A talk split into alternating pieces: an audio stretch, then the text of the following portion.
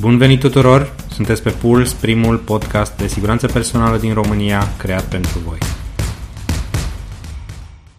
Bine v-am regăsit, iubitori de siguranță personală. Suntem la episodul cu numărul 11 al acestui podcast, care este intitulat Indicator de performanță. Am uh, stat și m-am tot gândit la acest subiect, cum să intitulez acest episod. Pentru că inițial eram înclinat să vorbesc despre obiectivele de siguranță personală, cum le putem stabili sau cum se stabilesc acestea, însă m-am decis să vorbesc despre indicatorii de performanță pe care se construiesc aceste obiective. Pentru fiecare episod mi-aștern ideile într-un Word, uh, pentru că altfel le uit sau pot omite unele dintre ele și acest document Word are cam 5 pagini pentru aceste 15-20 de minute pe care le vorbesc. Și tot scriu și șterg și revin până când cred că am un material pe care voi să-l înțelegeți și să vă fie util. Și mi-a venit o idee, în timpul ăsta poate scriu și public o carte cu toate aceste scripturi, ar fi prima pentru mine, dar uh, mai e mult, mult, mult până acolo. Uh, despre stabilirea obiectivelor de siguranță personală sau de SSM sau de HSS, cum le denumiți, dacă nu știm cum să facem, avem câțiva experți în domeniu, consultanți cu experiență, bla bla bla, um, de genul, hei, tu ai problema, noi avem soluția. Dar îți spun generalită- generalități și nu spun cum să faci mai departe, pentru că asta costă, evident. Ce îți spun este, păi, trebuie să te aliniezi cu managementul, sit down, deep dive, brainstorming, etc. Și te-ai întors înapoi la problemă. Dar cum ne stabilim obiectivele, pentru că vrem sau nu, trăim într-o lume a obiectivelor. Problema nu este lipsa acestora, însă modul în care sunt decise, implementate și mai departe urmărite. Nu este întotdeauna corect sau frumos spus, poate fi îmbunătățit. Majoritatea obiectivelor sunt de fapt ținte, pe care întreaga organizație dorește să le atingă, însă acestea poate nu au nicio planificare strategică în spate. Vreau să plec de la obiectivul sau um, obiectivele fundamentale pe care le are orice organizație. Acestea fiind și, și, și, exact, zero accidente, zero evenimente de mediu, dacă vorbim de HSS, sau zero neconformități legale, amenzi pentru mulți, Um, oameni buni, acestea nu sunt obiective și nu pot fi denumite obiective. Wow, cum adică nu sunt obiective? Da, nu sunt. Sunt obligații. Ca angajator, ești obligat să nu îți omori oamenii sau să nu îi rănești în vreun fel și ești obligat să respecti legea. Logic. Dar hai să gândim și la nivel personal. Dacă urc în mașină să mă duc la serviciu sau în orice alt loc, Obiectivul meu nu este să nu mă accidentez. Obiectivul meu, evident, e cu totul altul. Însă, pe tot acest parcurs, trebuie să mă gândesc la ce fac. Nu mă grăbesc, nu mă las distrat, mă uit permanent la ce e în jur și încerc să anticipez. Mă folosesc de așa numiții declanșatori sau trigger pe înțelesul tuturor. Așa, și acum care ar fi un obiectiv realistic de siguranță? Obiectivul nostru este de a avea un plan funcțional. Poate trebuie să ne întrebăm Oare avem aceleași resurse financiare? Bugetul dedicat este neschimbat față de anul trecut? Se modifică ceva la numărul total de angajați? Restructurăm sau angajăm? Poate avem mai mulți contractori.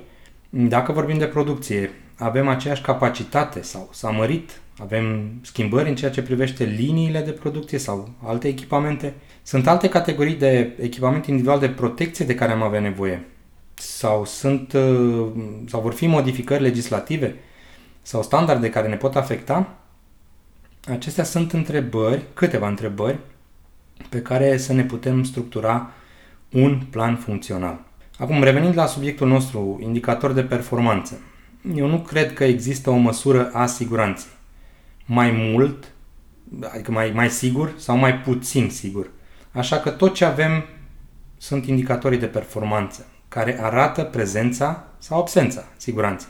Problema cu un indicator, precum uh, rata incidentelor, este că nu arată realitatea față de numărul întreg.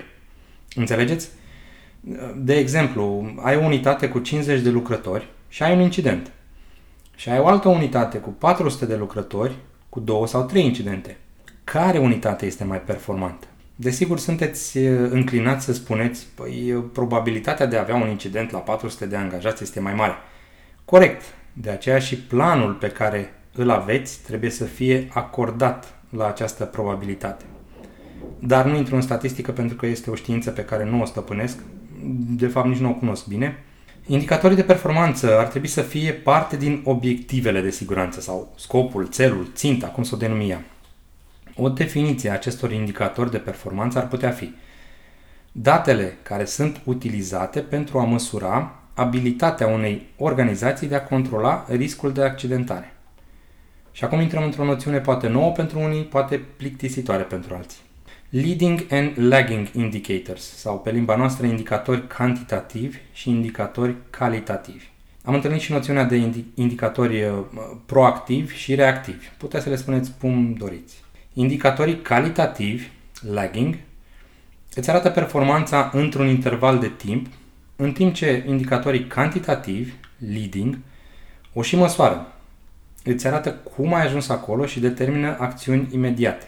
Dacă oricare dintre acești indicatori calitativi rămâne sub limita de toleranță pentru mai mult de două luni, eu cred că trebuie să te gândești mai bine dacă vrei să lucrezi în acel loc, la acel angajator, pentru că nu știi dacă te mai întorci întreg de acolo odată ce ai intrat pe poartă.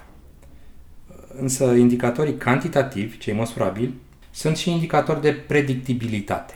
Exemplu, dacă vă uitați la cer, culoarea sau aspectul cerului de acum poate fi un indicator dacă vine sau nu furtuna și deja îți faci un plan. Vă sădesc o idee acum. Dacă este adevărat că există o relație cauzală între un indicator cantitativ și un eveniment, credeți că stă cineva cu mâinile în sân să vadă dacă se întâmplă sau nu evenimentul?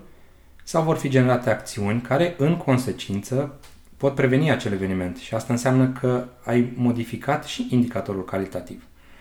Gândiți-vă la, la asta. Nu faceți însă confuzie între planificarea strategică, adică lucrurile care trebuie executate în mod uh, regulat, și deciziile tactice, ce se iau ca răspuns uh, la evenimente care se întâmplă acum sau s-au întâmplat în trecutul apropiat, utilizând orice resursă este la îndemână. Chiar și un plan de acțiuni în urma unui eveniment nu înseamnă o planificare, nu?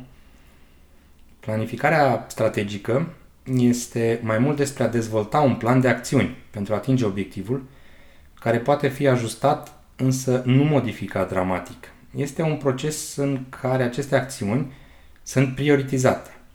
Resursele sunt identificate și alocate, realizările sunt evaluate periodic și se intervine dacă sunt deviați. Un exemplu de astfel de tabel de indicatori pe care eu l-am adaptat și l-am utilizat în trecut, când aveam în coordonare uh, siguranța 350 de persoane, conținea 70 de linii, 70 de indicatori de performanță. Desigur, erau grupați în 23 de linii principale, uh, marcați roșu-verde, roșu-verde. N-am avut niciodată numai verde și slavă Domnului, asta e bine, pentru că altfel ne strângeam toți lucrurile și plecam acasă, că treaba merge strună. Dar dacă măsurăm ce am realizat pentru siguranță și măsurăm volumul și calitatea acțiunilor, ne cam spune ce putem obține în viitor. Însă logica și realitatea nu se aliniază tot timpul. Siguranța este determinată de oameni care reacționează la declanșatorii din jur, triggerii de care vorbeam mai devreme. Dar ce conține acest tabel? Indicatorii calitativi rata accidentelor pentru angajați, pentru contractori, rata totală a incidentelor, dacă le considerăm și pe cele de mediu și PSI, și alte categorii de incidente, incluzând uh, pagube materiale sau neconformități legale, amenzi, cum am mai spus. Evident, ținta pentru acești indicatori era 0. Însă ce urmăream și prezentam periodic către conducere erau indicatorii cantitativi. Nu îi voi enumera pe toți, însă pe cei principali. Numărul 1. Gradul de competență al resurselor umane din domeniu. Sau mai bine spus, dacă sunt persoane alocate pe fiecare tehnologie, fie că e vorba de securitatea muncii, uh, prevenirea și stingerea incendiilor, mediu, siguranța proceselor. Și aceste persoane sunt calificate.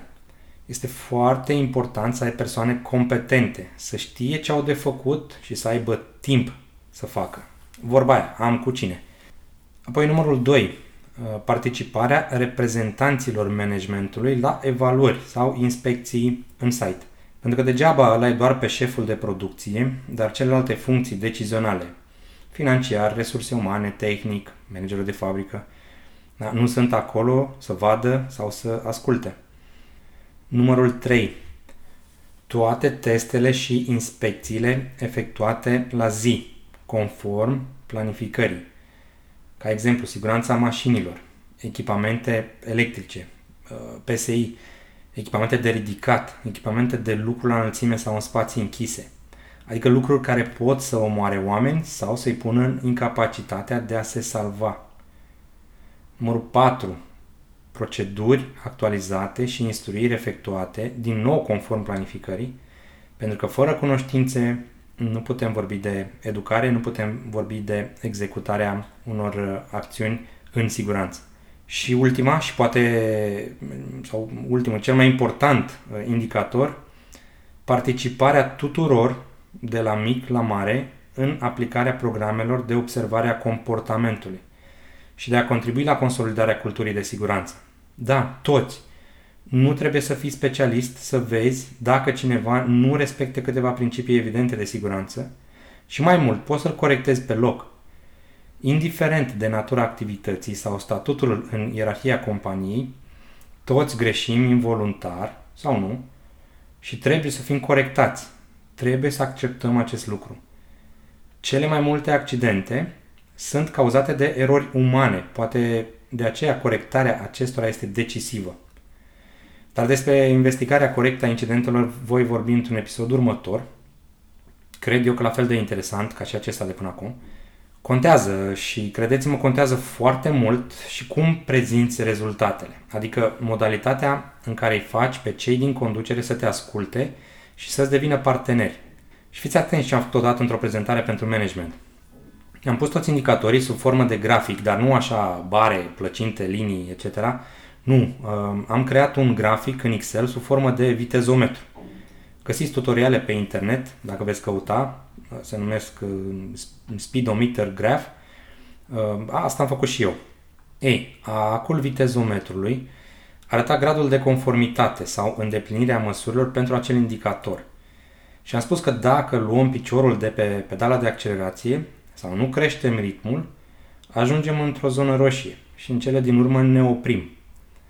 E foarte de impact această modalitate de prezentare, nu?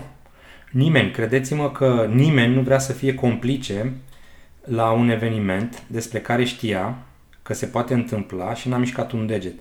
A, poate că a crezut că nu se va întâmpla, însă credința este la biserică. V-am spus și data trecută, în, în siguranța personală folosim datele și ne pregătim de ce poate fi mai rău. Sper că nu v-am zăpăcit foarte mult. Puteți reasculta materialul ori de câte ori doriți pentru a înțelege și a folosi informațiile, evident. Uh, puteți asculta pe SoundCloud, Google Podcasts, Spotify, Apple Podcasts, care vă, vă e la îndemână. Și vă promit că voi împărtăși în fiecare episod din experiența mea personală, nu doar din uh, ceea ce am studiat sau din ceea ce uh, găsesc, pentru, ca și material pentru un episod, astfel încât sper că vă câștig încrederea uh, de a fi mai aproape de, de adevăr, de a fi mai aproape de ceea ce spun. Puteți să-mi propuneți uh, orice temă de, de puls, orice formă de feedback, orice întrebare pe adresa mea de e-mail george.rusu.gmail.com Iar până data viitoare, rămâneți în siguranță numai bine!